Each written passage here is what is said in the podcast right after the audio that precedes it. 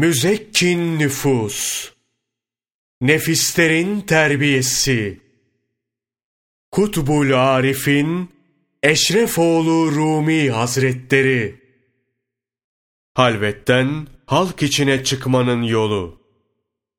Halvet ehline gereken nedir? Halka karışmaması, meclislere girmemesi. Halvet ehli üç durumda o da zaruret miktarınca halkın arasına girebilir. Cuma, bayram ve cenaze namazlarında. Bu durumlarda halka karıştığında nasıl davranması gerektiğini de söyleyelim ki, nefsini riyadan korumak kolaylaşsın. Ey aziz kardeş! Halkın arasına girmen gerektiğinde, üstüne başına temiz bir görünüm veresin. Saçını ve sakalını tarayıp, sarığını düzeltesin. Böyle yap ki, riyazetin üzerindeki izleri silinsin. Seni gördüklerinde riyazette olduğunu anlamasınlar. Sözlerine söz katmayasın. Kendilerine güler yüz göstermeyesin. Riyanın büyüğünün gönülde olduğunu bilesin. Bunları yaptıktan sonra gönlüne yönelesin. Niyetin Allah için olmalı. Cennet ümidi veya cehennem korkusu için değil.'' Uzlet ve halveti, coşku ve cezbe elde etmek için yapmamalısın. Niyetinde böyle bir şey varsa, bil ki bu da riyadır ve haramdır. Ey kardeş! Halkın övgü ve yergisine bakmamalısın. İyi amel ve ibadetini hak tarafına koy. Nefsini görmezlikten gel. Şöyle düşün. İbadetlerinin tümü, dünyada sağlıkla gezip dolaşmanın ve bir yudum suyun bile karşılığı olamaz. Şöyle bir menkıbe anlatılır. Zahit bir kişi varmış. Bir gün bunun dişi ağrır. Diş ağrısından huzursuzlanır. Huzuru kalmadığı gibi namazını kılamaz, derslerinden de geri kalır. Hak Teâlâ hekim kılığında bir melek gönderir. Melek, muhtaç görünmek maksadıyla, şu diş ağrın için bir ilaç vereyim bunun karşılığında bana ne vereceksin der. Zahid, şu kadar akçe vereyim der. Hekim kılığındaki melek, akçe kabul etmem der. Zahid, peki ne istersin diye sorar. Amel ve ibadetlerinin hepsini bana verir misin der hekim. Zahid kişi, olur mu öyle şey, buna nasıl razı olabilirim der. Hekim kılığındaki melek oradan ayrılır. Zahidin diş ağrısı daha da artar. İyice aciz kalır. Kendi kendine ömrümün son günleri huzur içinde geçsin. Şu hekime ibadet ve amellerimin hepsini vereyim de kurtulayım. Nasıl olsa ibadetlerimi yeniden yaparım diye düşünür. Diş ağrılarından kurtulmak için istenen şeyi verir. Kimileri bu zahidin ağrılarından kurtulmak için 18 yıllık ibadetini verdiğini söyler. Hekim aldıklarının karşılığında Zahid'e bir ot verir.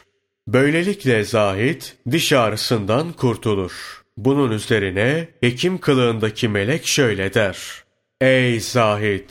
ibadetlerinin hepsi dünyaya bir gün sağlıkla bakmanın şükrünü karşılamaz. Bu sebeple ibadet ve itaatini ne yapayım? Bir meleğim ben. Sana aczini göstermek için Hak Teâlâ tarafından gönderildim. Ey biçare!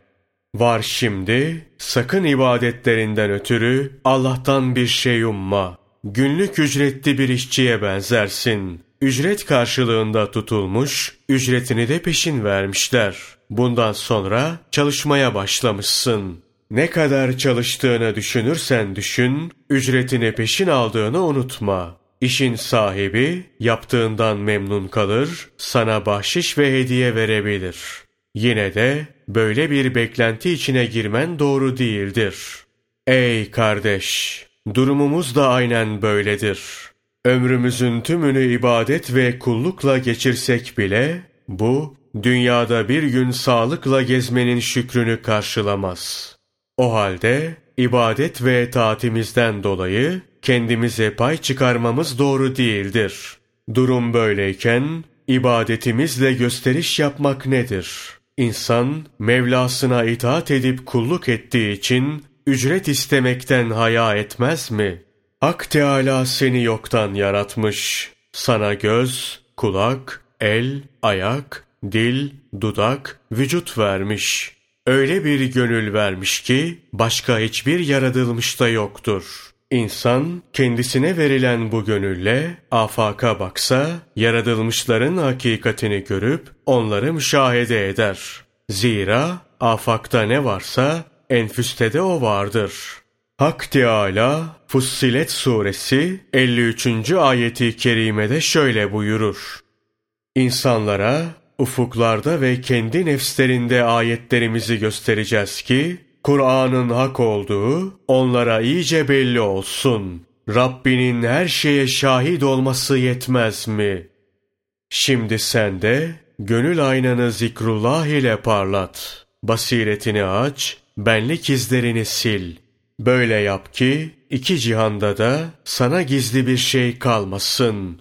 Zikrin nuru gönül alemine doğsun. Oradan nefsin karanlığını giderirsen, hakkın hakikati gün gibi parlak bir şekilde ortaya çıkar. Hak Teâlâ sana uzuvlar verdi. Her birine çeşitli ibadetler emretti ki, bu ibadetlerle onların şükrü karşılansın. Bu ibadetlerin ilki ve en önemlisi, uzuvlarının tamamıyla her gün beş vakitte namaz kılmaktır. Bundan ayrı olarak el, ayak, göz, kulak, dil ve gönlüne yerine göre yapılacak şükürler emredilmiş. Hak Teâlâ Bakara suresi 172. ayeti kerimede şöyle buyurmuştur. Ey iman edenler! Eğer siz ancak Allah'a kulluk ediyorsanız, size verdiğimiz rızıkların iyi ve temizlerinden yiyin ve Allah'a şükredin. Mabudum Allah'tır diyenlerin şükürleri de samimi olarak Allah Celle Celaluhu'ya ait olmalıdır. İbrahim Suresi 7. ayeti kerimede Hak Teâlâ şöyle buyurur. Hani Rabbiniz size şöyle bildirmişti. Andolsun eğer şükrederseniz elbette size nimetimi arttırırım. Eğer nankörlük ederseniz hiç şüphesiz azabım çok şiddetlidir. Mesela gözünün şükrünü yaparsan Hak Teâlâ gözlerinin görme kuvvetini arttırır. Bu husus yukarıda geniş biçimde anlatılmıştı. Şükür üç kısımdır. Birincisi dille şükretmek, ikincisi uzuvların hepsiyle şükretmek, üçüncüsü ise gönülle şükretmektir. Bütün uzuvlarla şükür, el, ayak, kulak ve dudakların katıldığı şükürdür. Bir işi yaptıktan sonra Allah Celle Celaluhu'ya hamd etmek, dille yapılan şükür sayılır. Bu, nimetin artmasına vesile olur. Azizim, şükür bahsinde alim ve şeyhlerin sözleri çoktur. Talibe kolay gelen, zahir konularda alim olanların sözleridir. Öncelikle bunları nakledeyim. Sonra inşallah meşayihin sözlerini, zahir alimlerinden nakledeceğim sözleri duyduktan sonra geri kalanına da riayet et. Öyle yaparsan şükredenlerden olursun. Her nimet, iyilik ve hoşluk durumunda elhamdülillah demek hamdtir. Bir de gönlün şükrü vardır. Nimet, iyilik ve hoşluk kimden gelirse gelsin, Veren de, verdiren de Allah'tır diye düşünmek, buna inanmak. Bir iyilik ve nimeti vereni, araya vasıta ve emin olarak koyan O'dur. Verdirmeyen de O'dur. Gönüllere, vermeyi de, vermemeyi de ilham eden O'dur.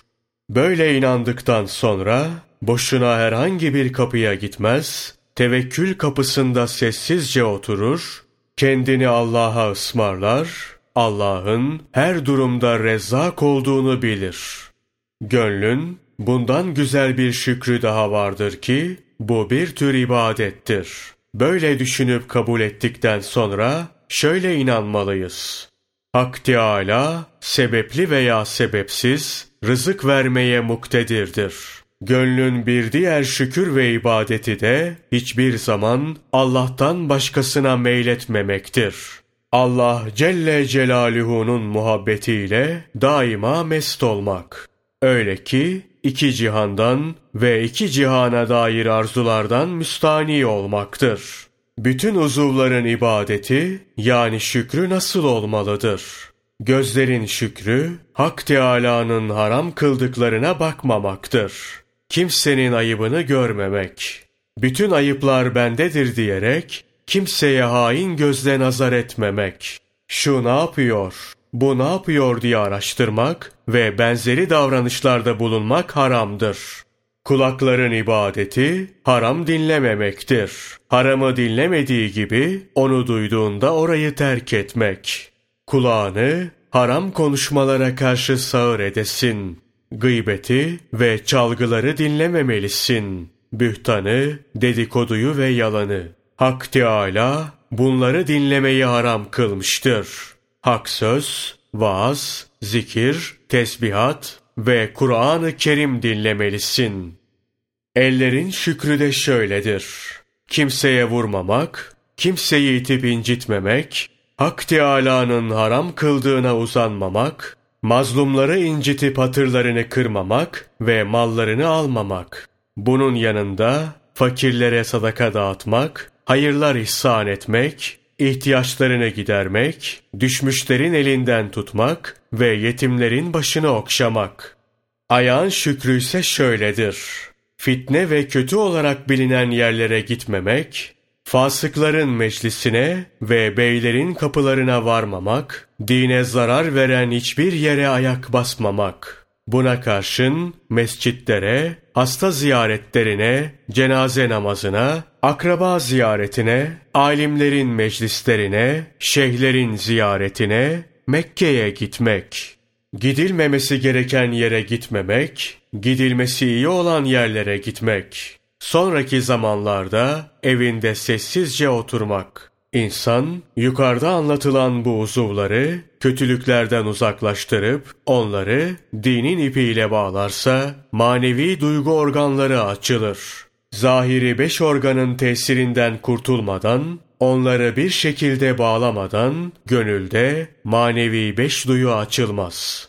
İnsan ancak manevi duyguları açılınca keşif sahibi olmaya başlar.'' Mesela baştaki gözünün harama bakmasına mani olmadan gönlündeki basiret gözü açılmaz. Kulak haram seslere kapanmadan gönül kulağı duymaz.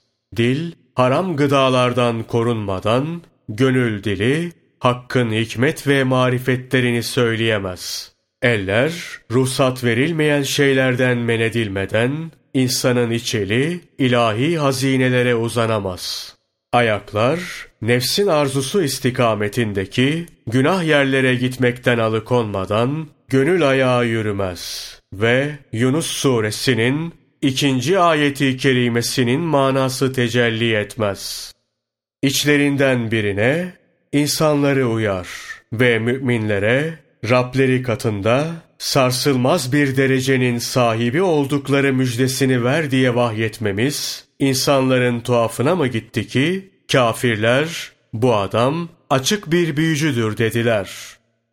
Zahiri uzuvlara emredilen ibadet ve şükrün yapılması, bu uzuvların sahibi olan kişiyi riyaya düşürmemeli. İnsanlara kendini iyi biri olarak takdim etmemelidir. Kişi, efendisinin buyurduğu kulluğu yerine getirdiği için ücret ister mi? Kul kulluğunu yapar.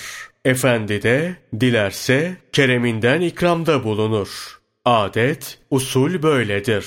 Hak Teâlâ bire karşı bin ihsan ediyor. Kişi kulluk yaptığı için ücret düşünmemelidir. Bu böyleyken kulluğuyla övünüp riyaya girmesi hiç düşünülemez.'' Zira rızkı veren Allah Celle Celaluhu'dur. İzzet ve hürmeti de O verir. Hem dünyada hem ahirette insana ne layıksa Allah Celle Celaluhu onu verir. Kul sadece emredileni yapmalı, kendini Allah'a vermeli, ona teslim olmalıdır. Riyaya sebep olacak şeylerden kaçıp ihlası kazanmaya gayret etmelidir. Şimdi sana riya ile ihlasın farkını bir daha anlatayım. Şüphen kalmasın. Riya nedir? İhlas nasıl olur? Allah ondan razı olsun. Huzeyfe el-Yemani anlatır. Resulullah sallallahu aleyhi ve selleme Ya Resulallah ihlas nedir diye sordum. Allah'ın Resulü sallallahu aleyhi ve sellem şöyle buyurdu. İhlasın ne olduğunu ben de Cebrail aleyhisselama sordum. O da Hak Teâlâ'ya sordu. Alemlerin Rabbi şöyle buyurdu. İhlas sırlarımdan bir sırdır. Ben onu sevdiğim kullarımın gönüllerine emanet ederim. Allah ona rahmet eylesin. Şeyh Necmettin Kübra, Menaratüs Sailin isimli eserinde şöyle der. Hak Teâlâ'nın İhlas, benim sırlarımdan bir sırdır buyurması, İhlas'ın sırrı bekadan olan sırrı fani olduğudur. Allah Celle Celaluhu bu sırrı sevdiklerinin ve aşıklarının gönüllerine yerleştirir. Zira muhabbet mahbubun zatına gelmektedir. Allah ona rahmet eylesin. Şeyh Sadreddin Konevi de şöyle buyurur. Hak Teâlâ'nın İhlas, benim sırlarımdan bir sırdır buyurması şu anlama gelir. İhlas, belirli işaretlerle örtülmüştür. Sevdiğimin gönlüne bu sırrımla tecelli ederim. Onu ve varlığını kimsenin anlayıp kavrayamayacağı bir haysiyetle zatımda fani kılarım.